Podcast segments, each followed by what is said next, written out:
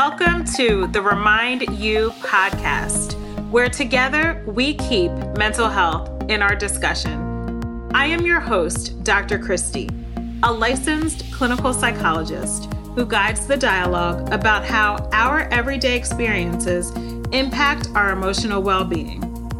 As we unpack issues that are typically swept under the rug, each weekly session will offer us an opportunity to make meaning of our everyday life experiences. And while you may gain insight and hopefully greater clarity, this podcast is not a replacement for a confidential relationship with a mental health provider.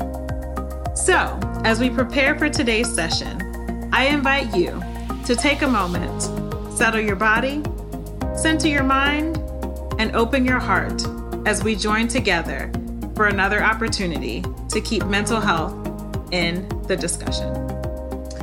So welcome back, everyone, to the Remind You podcast. This week, we have Tennille Bowser, and Tennille and I go way back to the early 2000s. We won't date ourselves completely, but she is one of my big sisters in Delta Sigma Theta Sorority Incorporated, the greatest sorority out there. I put that out there.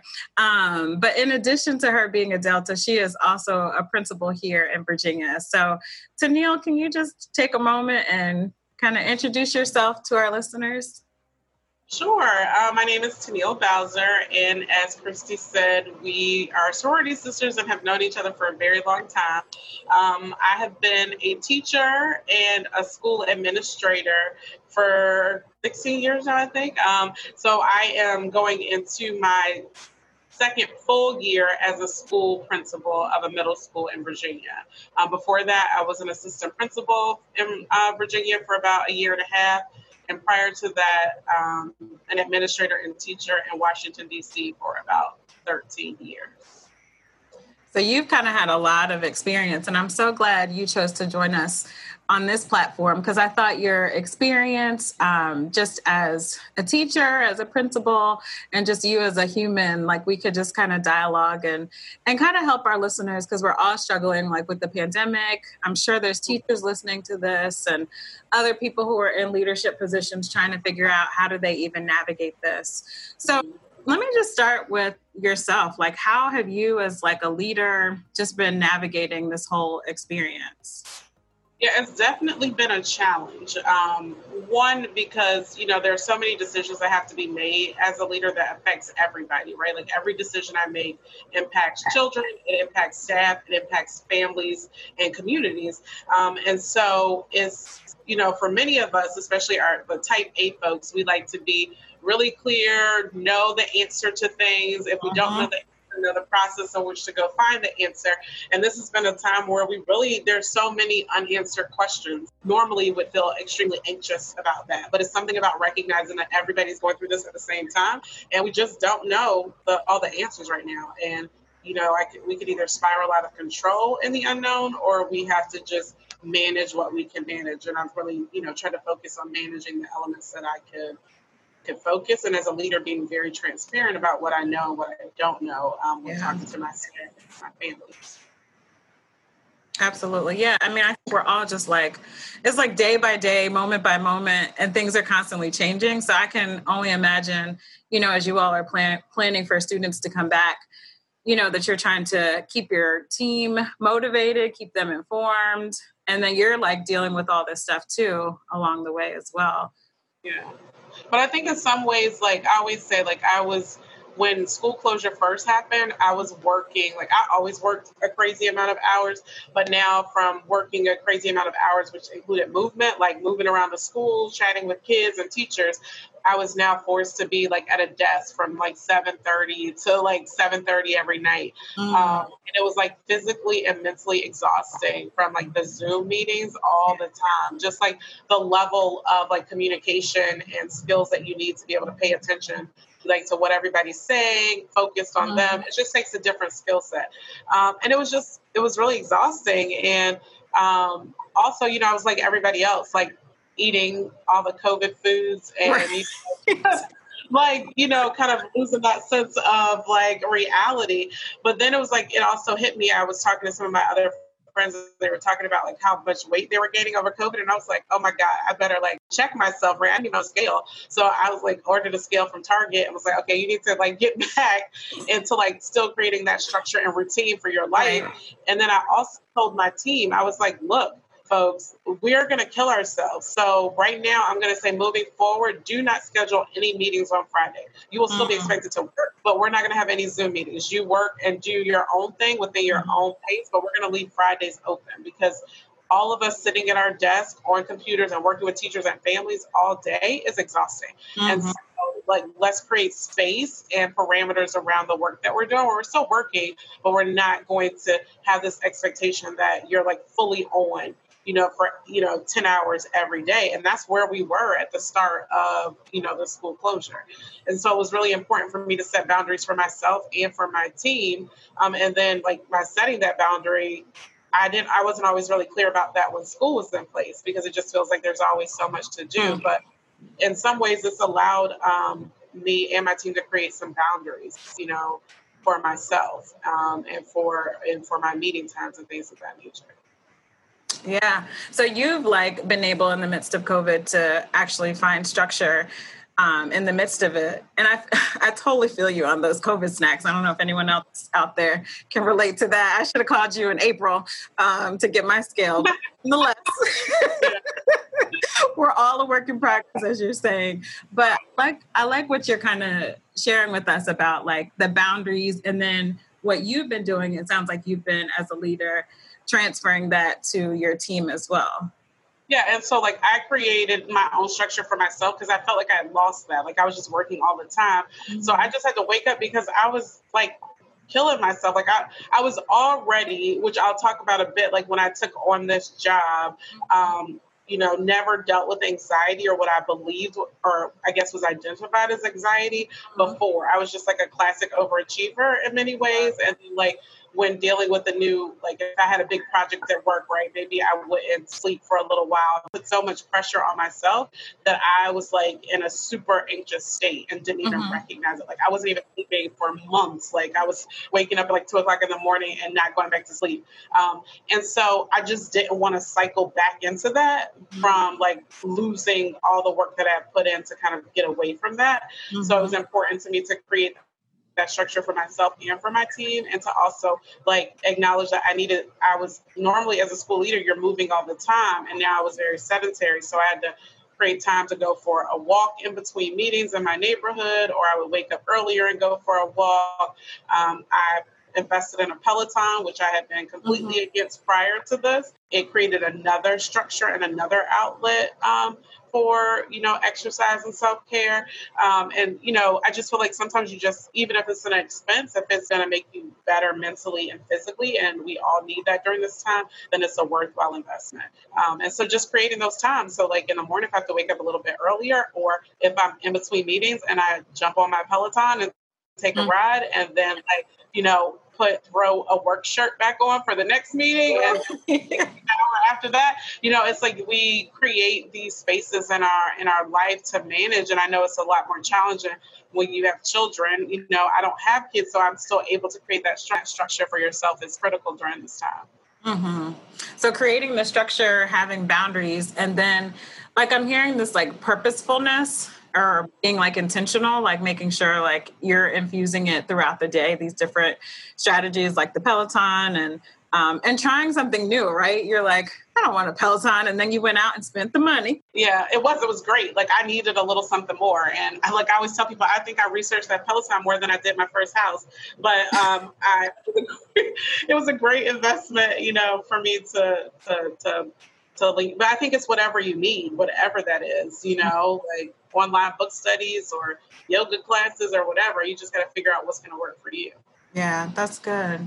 So you mentioned like a little bit before about like you were kind of put in this category of being like an overachiever, which for in a lot of ways, especially making it to be a principal, is probably deemed as like a good thing. And so then over time, somehow you realized or someone mentioned it to you, but you came to the realization that maybe you were dealing with anxiety and it was something more than just being kind of the classic overachiever. So tell us how you kind of got to that point in the process.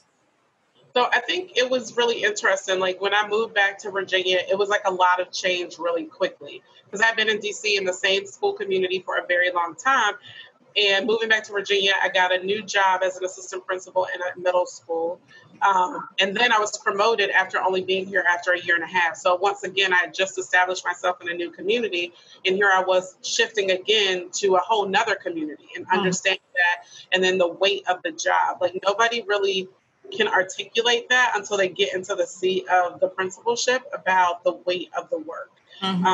In the demands of the work, you know, I was never an assistant principal that thought I can do this better than my principal. I just thought I had something to offer.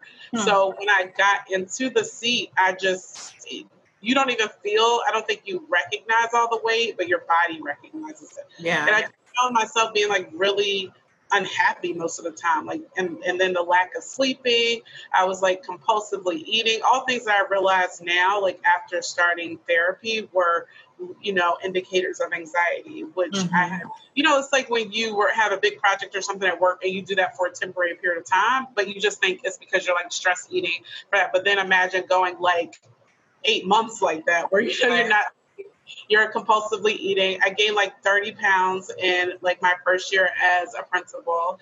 And it was like really shocking. I was just like, I felt like I was walking around like a zombie. One, cause I was, you know, I would wake up at like 2 a.m. and then not go back to sleep and then do a full work day and then go back to bed at like 11. So I was sleeping like 11 hours a day and then still functioning at work. And work was going really well. Like, you know, everything around me was validating the work, right? Like my boss, the teachers, like I have a really strong team that I've developed. But yeah, I still was feeling like on a thread, like, you know, just it's going to be one more thing to break it. And I actually had one therapist and during the transition part, because it was kind of like one of those things where you're dealing with a lot of life issues and like, okay, maybe I should start going to therapy just to address like, you know, just getting older and, you know, life and all that kind of stuff or things that, you know, kind of show up in your behaviors. And so but this therapist was kind of like, you know, you seem to be adjusting well to the new job. Basically, she told me I didn't need therapy anymore. And like from a teacher, like I'm like, I never told my kids the answer, right? I helped them arrive at that. So I was really hurt because I felt like she should have asked me questions to help lead me to that versus like basically saying, you know, maybe you just need to come in and check in once in a while. And I was like, okay, so guess I don't need it. But I still at my core felt like I needed it. One, because I just was pretty sad most of the time driving to work. And then I would be like super fine when I got to work. I'm like, okay, it's all good. And then after work, I'll be back in the same place again. It's weird that my mom actually is the person that recommended my current therapist because she had a colleague at her job that kept saying how amazing her therapist was. And so my mom gave me the number. I was like, I think you need to call.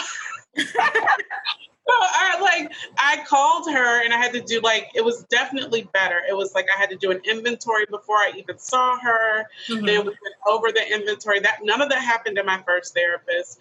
We went over that inventory and then she was kind of like, I think I can help you. And she's like the first person that ever said, you know, you're suffering from like severe anxiety right now. And, I think for people, especially people that are either apprehensive to therapy or they tried it before and they felt like it didn't work, I feel like I really learned that therapy is like jeans or a bathing suit. Like you have to really try on a couple to get, you know what I mean? Like no, right. You know, like every pair of jeans is not going to fit right for your body and your needs. And like, I went into therapy being like, I want an older African-American woman who's a and I had this little checklist and I found that and she was totally wrong for me. Right. And then I have like my new therapist who I think is the GOAT. She is like a sassy older white woman, like in her 60s. She's a Christian. She's like nothing like I would have ever thought to look for, but she's like amazing. And, you know, like she is super academic but at the same time a Christian, and that's like a really good balance for me. You know, like we pray at the end of my sessions and things of that nature. So I just think it's really important to find like if somebody doesn't feel like a good fit for you, it's okay. Like look for somebody else or ask. Don't be unafraid to ask for recommendations from people. Like I recommend my therapist to like everybody. I'm like Judy is the GOAT, so like you know. Call her, and if she's not the right person, she'll recommend somebody for you.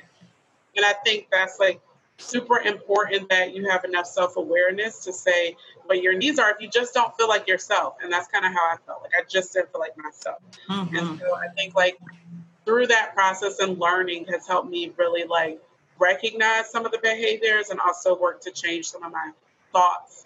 Like, you know, like thoughts that I have that are like reoccurring that you have to work on, whatever those thoughts are for you. You know what I mean? So it's been like the best experience. I'm so grateful for it. I'm so glad that was like a good experience. But it's funny, you know, like we all have these, those of us who are high achievers, I put myself in that category, right? But, you know, we have these like tendencies of things that we want, right? The ideal is like, I want my therapist to look like this, right? Or I want my husband to look like this, or I want my friends to be like this. And then it's like, well, wait a minute, like Susie next door is actually my best friend and she's the exact opposite of, you know, what I thought my friend should be like, or my partner or what have you. And so I love what you're saying, like where you tried somebody, but then you went and you tried someone else, right? And she's very different from you, it sounds like, but she's the GOAT. Probably a lot of people would have given up after their first experience. Mm-hmm. And I didn't give up. And I feel like therapy is like super important too. One thing I've learned through this process is that I think we think it's supposed to fix us like kind of immediately versus like I've learned that it's good because we go through things continuously in life that we need to learn how to adapt to or adjust to or work through. It's not just for, it can be for a season or it can be for a little bit longer than that, you know? Mm-hmm. Very true. And what you're saying is kind of the spirit of this entire podcast is like to help people talk more about mental health. But like if your mom's coworker hadn't talked about, you know, her therapist, yeah. Then, you know, she wouldn't have been able to give you that information. Oh. And my mom was like, I promise I told her it was for me, not for my daughter. It's like, okay, you know, because I still think there's so much of a stigma and we don't want people to think anything bad about it. And even in my leadership, like I talk to my team very candidly about like going to therapy and working through things. And like, I think, you know, leadership is a very isolating job. You definitely have people that you can call and lean on, but at the end of the day, the ball stops at you and you get lots of negative feedback. And like Judy told me too, she was like, you know, you've always been successful at work. You've never really had to plant seeds about how to rebound when you hit something that is not like success, right? Like I remember when I would make mistakes, like my first couple of months, I literally would want to die, like cringe, crawl up under my desk. I wouldn't want to call my boss and tell her like, hey, I made this error because I just was not used to that. I didn't. Right. And things like, you know, successfully for so long, I didn't really have to get critical feedback about the work. But whenever you step into something new, that's usually what happens. But if that's the first time receiving it, if you're not prepared for it, it can really be hard for you. Mm-hmm. You know? So. Yeah, I do. Trust me, I do know. And I know for me, like, I'll make things, it'll be something really small, right? And you feel, at least for me, like, it feels like it's a huge deal. And people were like, you know, you put a capital A when it should have been a lowercase a. And it's like... I know when I called my boss that time when I made this like error in like my staffing workbook and I was like, I literally wanted to die and call under my desk. And I was like, oh my God, like it was not a big deal. And I felt like I wanted to die when I realized what I had done, right? Like, and I think we magnify things like you said when they really don't have that kind of weight, but we create that in our heads. Like, right. Like, oh my God. Mm-hmm. You know, it's important. Yeah. And I think those of us who are in leadership positions or just, you know, like you said, like high achieving, we can be doing so well at work or in our personal lives. And like, hey, like this is anxiety. And it's to the world, it's like, oh, yeah, she's the best employee. She's the best leader. And right. At 2:00 in the morning, you know, it's like, wait a minute, I can't sleep or I feel nervous driving into work. And then, you know, a week of that turns into 3 months, turns into 6 months, turns into Mom, can you recommend somebody, right? Like, because something has to give here. So as a leader, like how have you, especially when we think about teachers and other administrators that you work with, like how have you kind of brought, I guess, your own experiences into the workplace to help them, you know, become more comfortable talking about mental health or even just taking care of their own mental health? Well, I mean, so many of things in the world right now are aligning with this. Like, we're doing a lot of social emotional training for our teachers and trauma-informed training for our teachers. One, so they have a better understanding of kids, but I think also they have a better understanding of themselves in order to support children. Mm-hmm. So we do a lot of that work.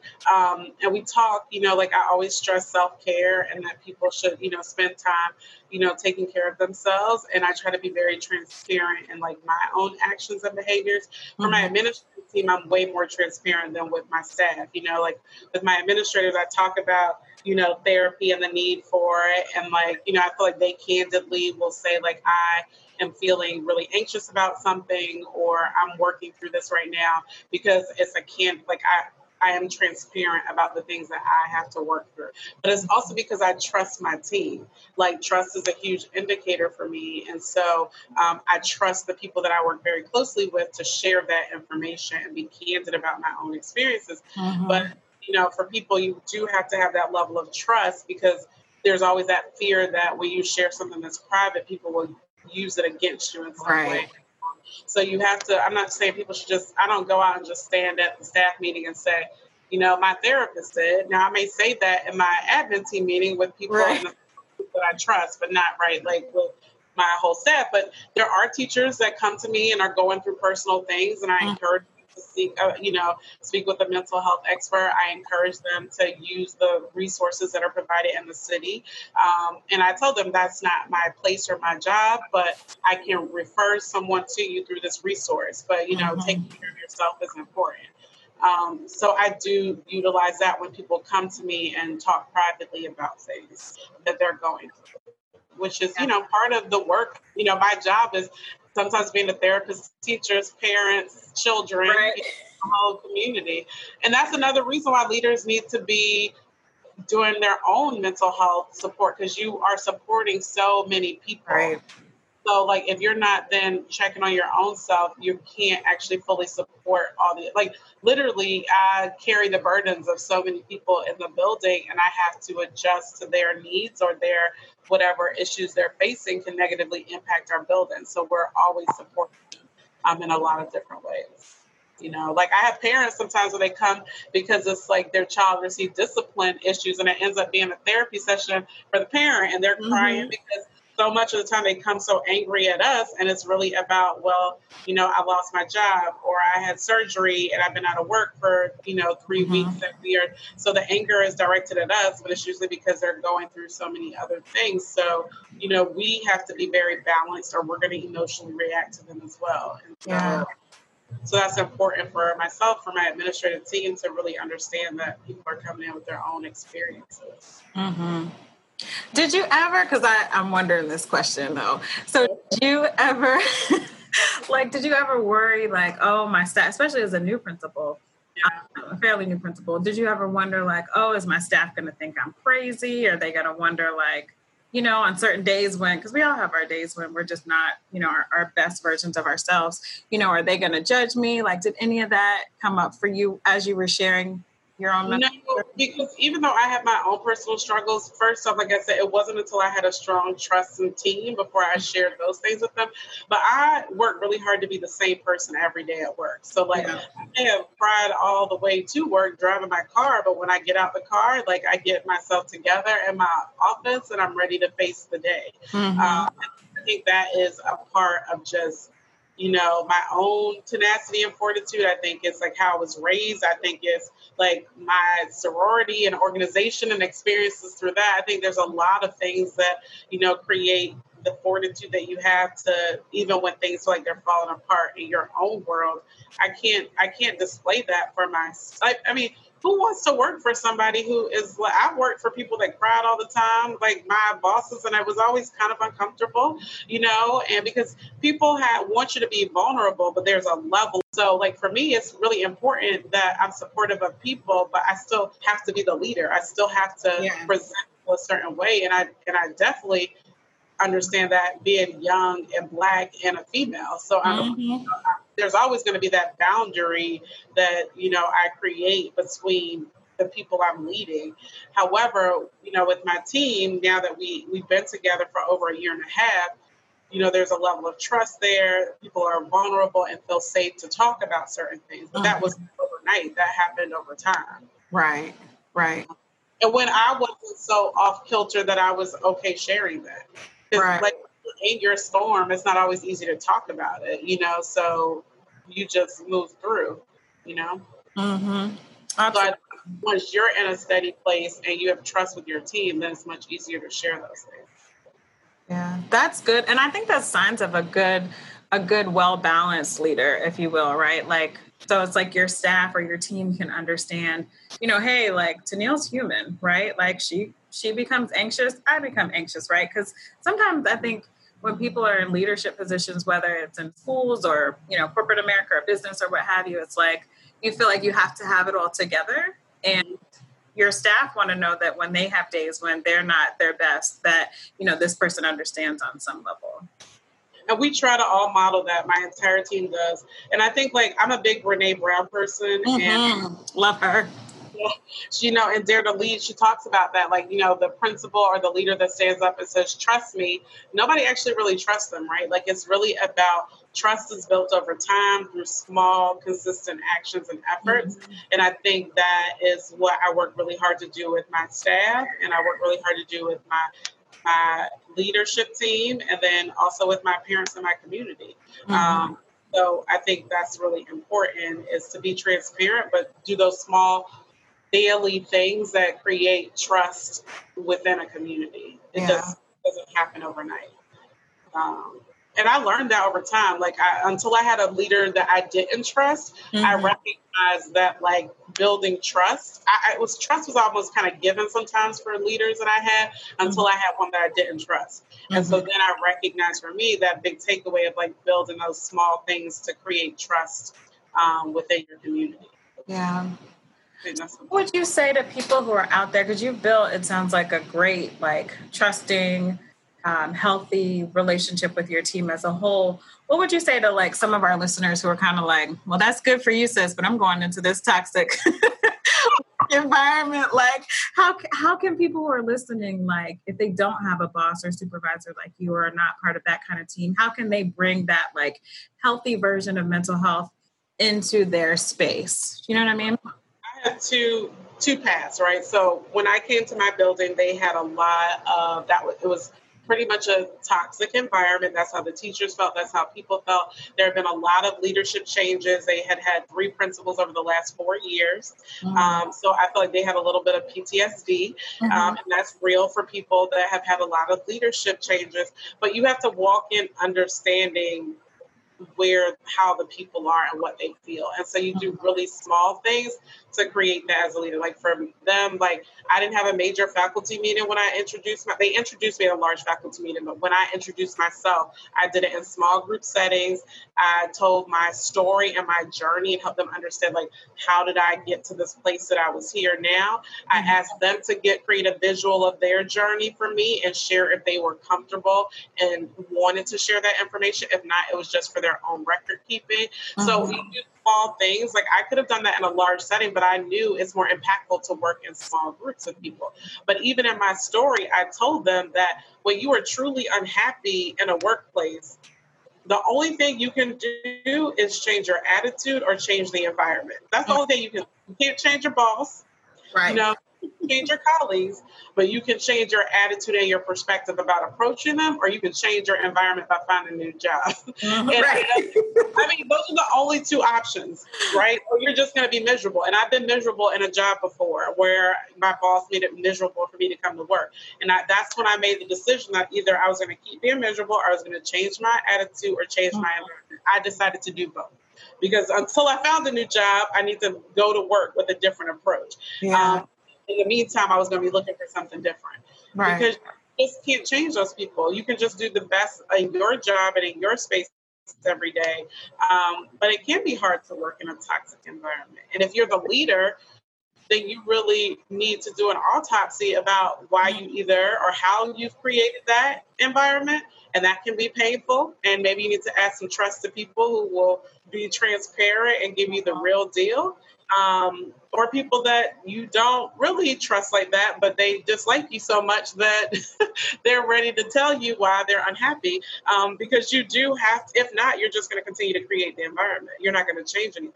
And that goes back to, like, do you really want to change it if you were the creator of the toxic? Mm-hmm. And you have to recognize that if you have created that space. And I think not all leaders are reflective, because that is painful to say, what have I done to create the space in this environment?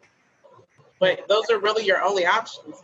I wish I could tell you something, but you either got to find another job or change your attitude, because you're not really going to change that. The environment will then, as a result, change probably based on how you're changing. Right. And you see things differently, but it's not really a magic pill for that, you know? Yeah. Yeah. We call it, in psychology, we call it radical acceptance, which sometimes people feel like is almost like giving up, but it's like, it's basically kind of the idea that it is what it is. And like, I can expend a lot of energy trying to change my boss or trying to change, you know, whatever big system or the school system I work in, but that energy is probably going to lead to some negative outcomes. But if I kind of accept and sort of change my attitude a little bit, things may not change around me, but my response to it may be a little bit better, right? It might be a little bit easier to carry the burden. And I love the idea of an autopsy, right? That's kind of a harsh word, but I think that's what it is. Right? And sometimes we need to look inside and figure out, like, what's going on with us? Everything around us is chaotic, or my staff doesn't seem happy. Maybe it's partly because of me, right? Right. Exactly. And it's hard to do sometimes. And you also have to push your team. Like, you have to question if you have a team that doesn't give you critical feedback or doesn't push back on things. Mm-hmm. That's not good. And I know I have a strong opinion. I'm opinionated. A little bit. I'm straight no chaser too, but like people, but I feel like teachers know that about me too. They're like, you know, Bowser will support you 100%, but if you do something wrong, she's coming for you. Like, that's right. And I think like that is part of it too. Like, you also have to create space and time where people feel like they can come to you and say, like, I don't like the way you did this, and you have to be willing to accept that. And you can disagree with them, but you should also be hearing, you know, their perspective too. Mm-hmm. I love it. Yeah, you are totally straight no chaser.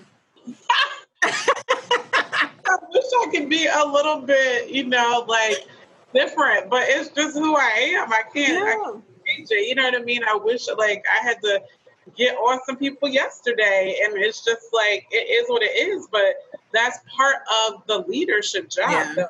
Have to hold people accountable. That's one of the greatest things to break trust in a community is when you don't hold accountable for their work. And bosses have challenging conversations sometimes, and that's in my opinion, one of the fastest ways to break trust in a community is when they see that you don't hold people accountable for not doing their job. That's right.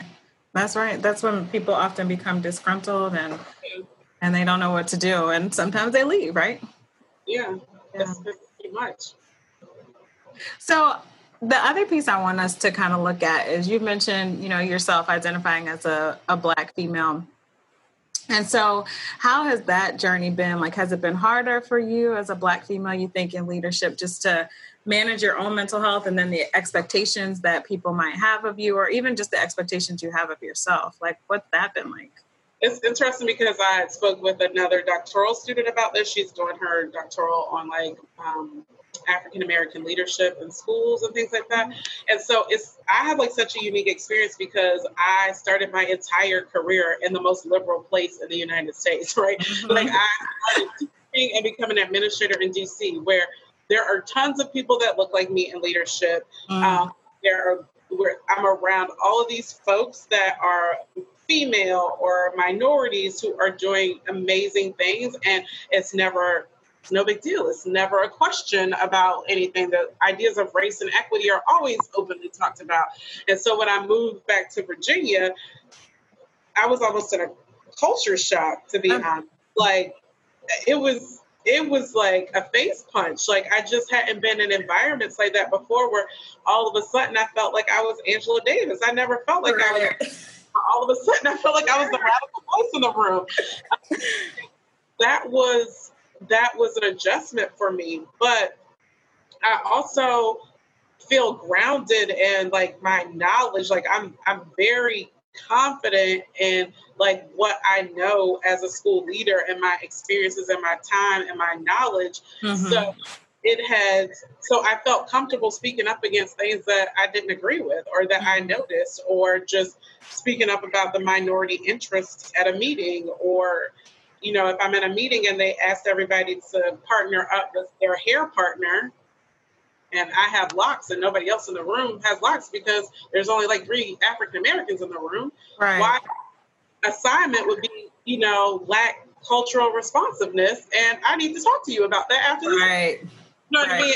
So, you know, but that, I don't know that I would have had that same confidence and that same belief and that same, like, I don't know, like fortitude in who I am if I hadn't spent my whole career in Washington, D.C., where I was validated and provided such a rich, like, experience and growth experience that I, you know, that I can stand very grounded in certain things, right? Like, and so I'm grateful for my, like, I would never change my experience in DC.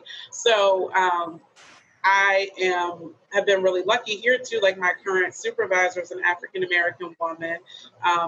And it's just, so my voice is respected and appreciated. I feel like I have a superintendent who values diversity in leadership, who recognizes that, you know, our division can do better identifying minorities and at every level to work. And so I feel like even though it's been a culture shock in many ways, I'm still in a position where people recognize it and are aware of it and want to do better. But if anything, for the first time in my life, I realized how important it is to have minorities in positions of leadership. And that if we're minorities in positions of leadership, we cannot be afraid to discuss our experiences and to shed light on them. And to advocate for minorities. Because if we don't, I don't think it's intentional. It goes back to privilege and bias. They don't. So I go back to this example that I use with my team all the time. When I first got here, we had 2 candidates that were, everybody kept saying they were equal. One was black, one was white. But when we started talking about it, everybody was voting for the white candidate. And I was saying, like, if they're both equal, why are we identifying and selecting the Caucasian candidate? And I asked them, I said, well, you know, that was my first question. Then my second question was, how many minorities do we have on that grade level teaching? 0. So then if that's the case, why would we still choose that? And we know this is a division initiative to create more classrooms that reflect our population. And, you know, we ended up going with the African-American candidate, but if I was not in the room, that would not have happened. And that's why I think it's important that minorities feel confident to speak up when in positions of power, in positions of leadership, or at the table, period. Like, you know, and don't deny your experiences. Because I was in another meeting where a minority in leadership, we were talking about like different experiences about like, you know, and I mentioned how as minorities, we're always told growing up that we have to work harder, we have to be better, we have to be super professional because of what people's expectations are. And it was mostly white people at the table, and there was one other African American leader who was an older person than I am, who said she never had that experience. And I said, really? To me as an African American, because that's not our true experience. So, I'm never going to be at a table and because of that table deny what my experience is. I think as minorities, we have to be more confident to sit at the, if we're given a platform and an opportunity to sit at the table and actually speak from that platform. When everything happened with George Floyd, I questioned whether I should send an email to my staff about it because I recognize it's a more conservative area. But I wasn't being true to myself if I didn't do that, So I was okay with whatever risk I took in sending them an email about everything that was happening and addressing it at the faculty meeting because it's one of my values. And I think that goes back to, like, at the end of the day, no matter who you are as a leader, like, what is your why, right? Like, Mm-hmm. Why do you do the work? And if you don't know that, then you're going to get lost in leadership. Like, and I know Brené Brown says it's hard to figure out what your two are, but know what your two anchors are at the end of the day that are connected to your why. And if you need to know those, because it will constantly keep you grounded in your decision making and your choices. Yeah, that is so true. And I think, sometimes I think we get away from our why and we get away from our values. And I think sometimes therapy can help with, just kind of getting us back in line, like whether it's, COVID-19 or, the social unrest or, the upcoming election, whatever it is that's like stressful. It's like sometimes just talking through it with a neutral party who can help you figure out like, what are your values?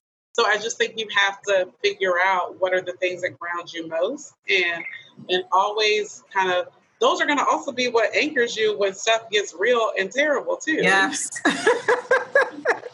That's real. When something bad happens that we're like, for me at school, it could be something that happens in my building that mm-hmm. we have lots of negative responses to. And I have to still be grounded in those things in order to remember who I am and my purpose, Right. Absolutely.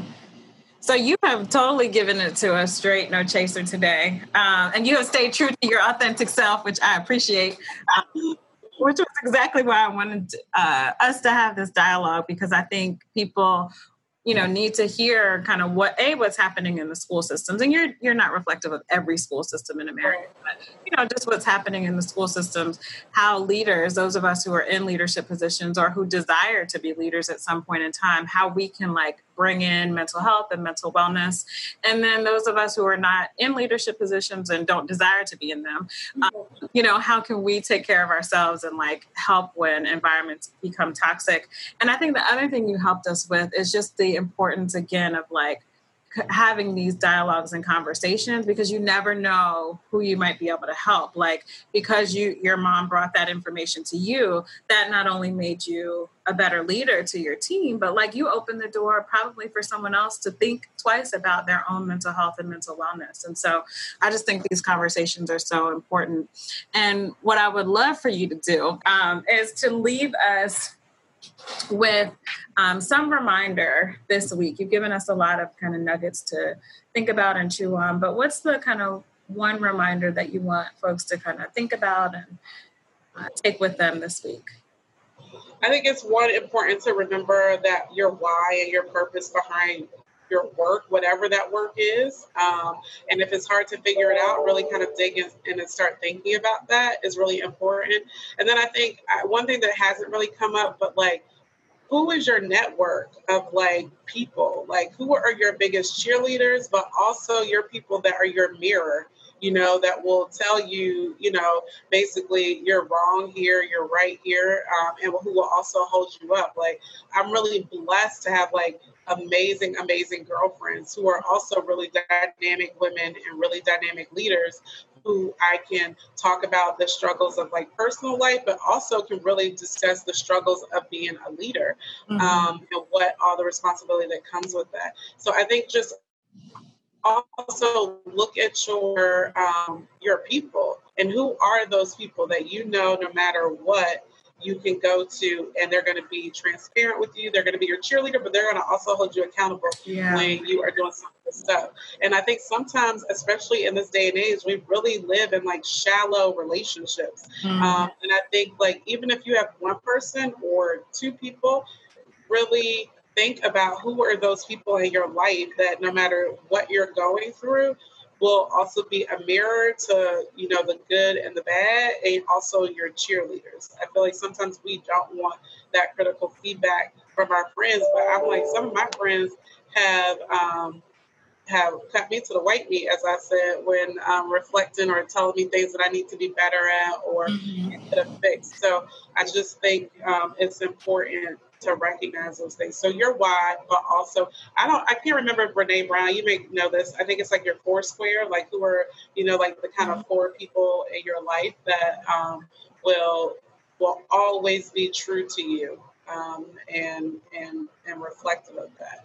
And I always say My mom, love her to death, but she's always not going to be the most critical of me in every ways because she's always thinking about my best interests. So right. Sometimes it could be your parents, but it could also be like these other people in your life that just fully, support you in every way.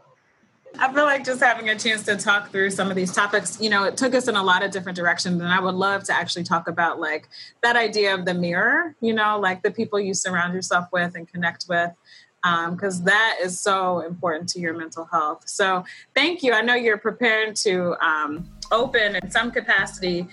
Yeah. So thank you for taking time, whatever that's going to look like. For taking time just to kind of share this space and to share your knowledge and wisdom and most importantly, your own journey related to your mental wellness with us and today. So I appreciate you. I love you so much. Thanks for doing this, Christy or Dr. Norwood. I knew you before you had all those letters behind your name. But I think it's really important, especially as minorities, and that we explore this, especially because our parents' generation, this is not the thing to do. And I feel like got into a debate with somebody that therapy is really about making us better individuals. It's not because I feel like I need this deep healing. It's because I want to be a better person than I was, So I think that's important. But thank you for creating this platform for that to actually really happen and to talk about it. Absolutely. Well, thank you. I appreciate you. And I'll see you soon offline. I know. All right. See you soon, friend. Bye-bye. Thank you for tuning in to today's session of the Remind You podcast. We really got some great information that I think we can apply during the upcoming week.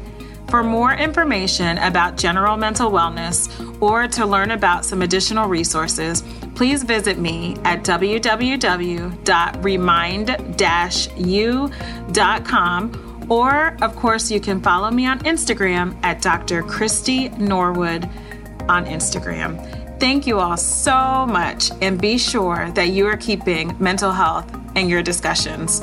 I'll see you next week for our newest episode.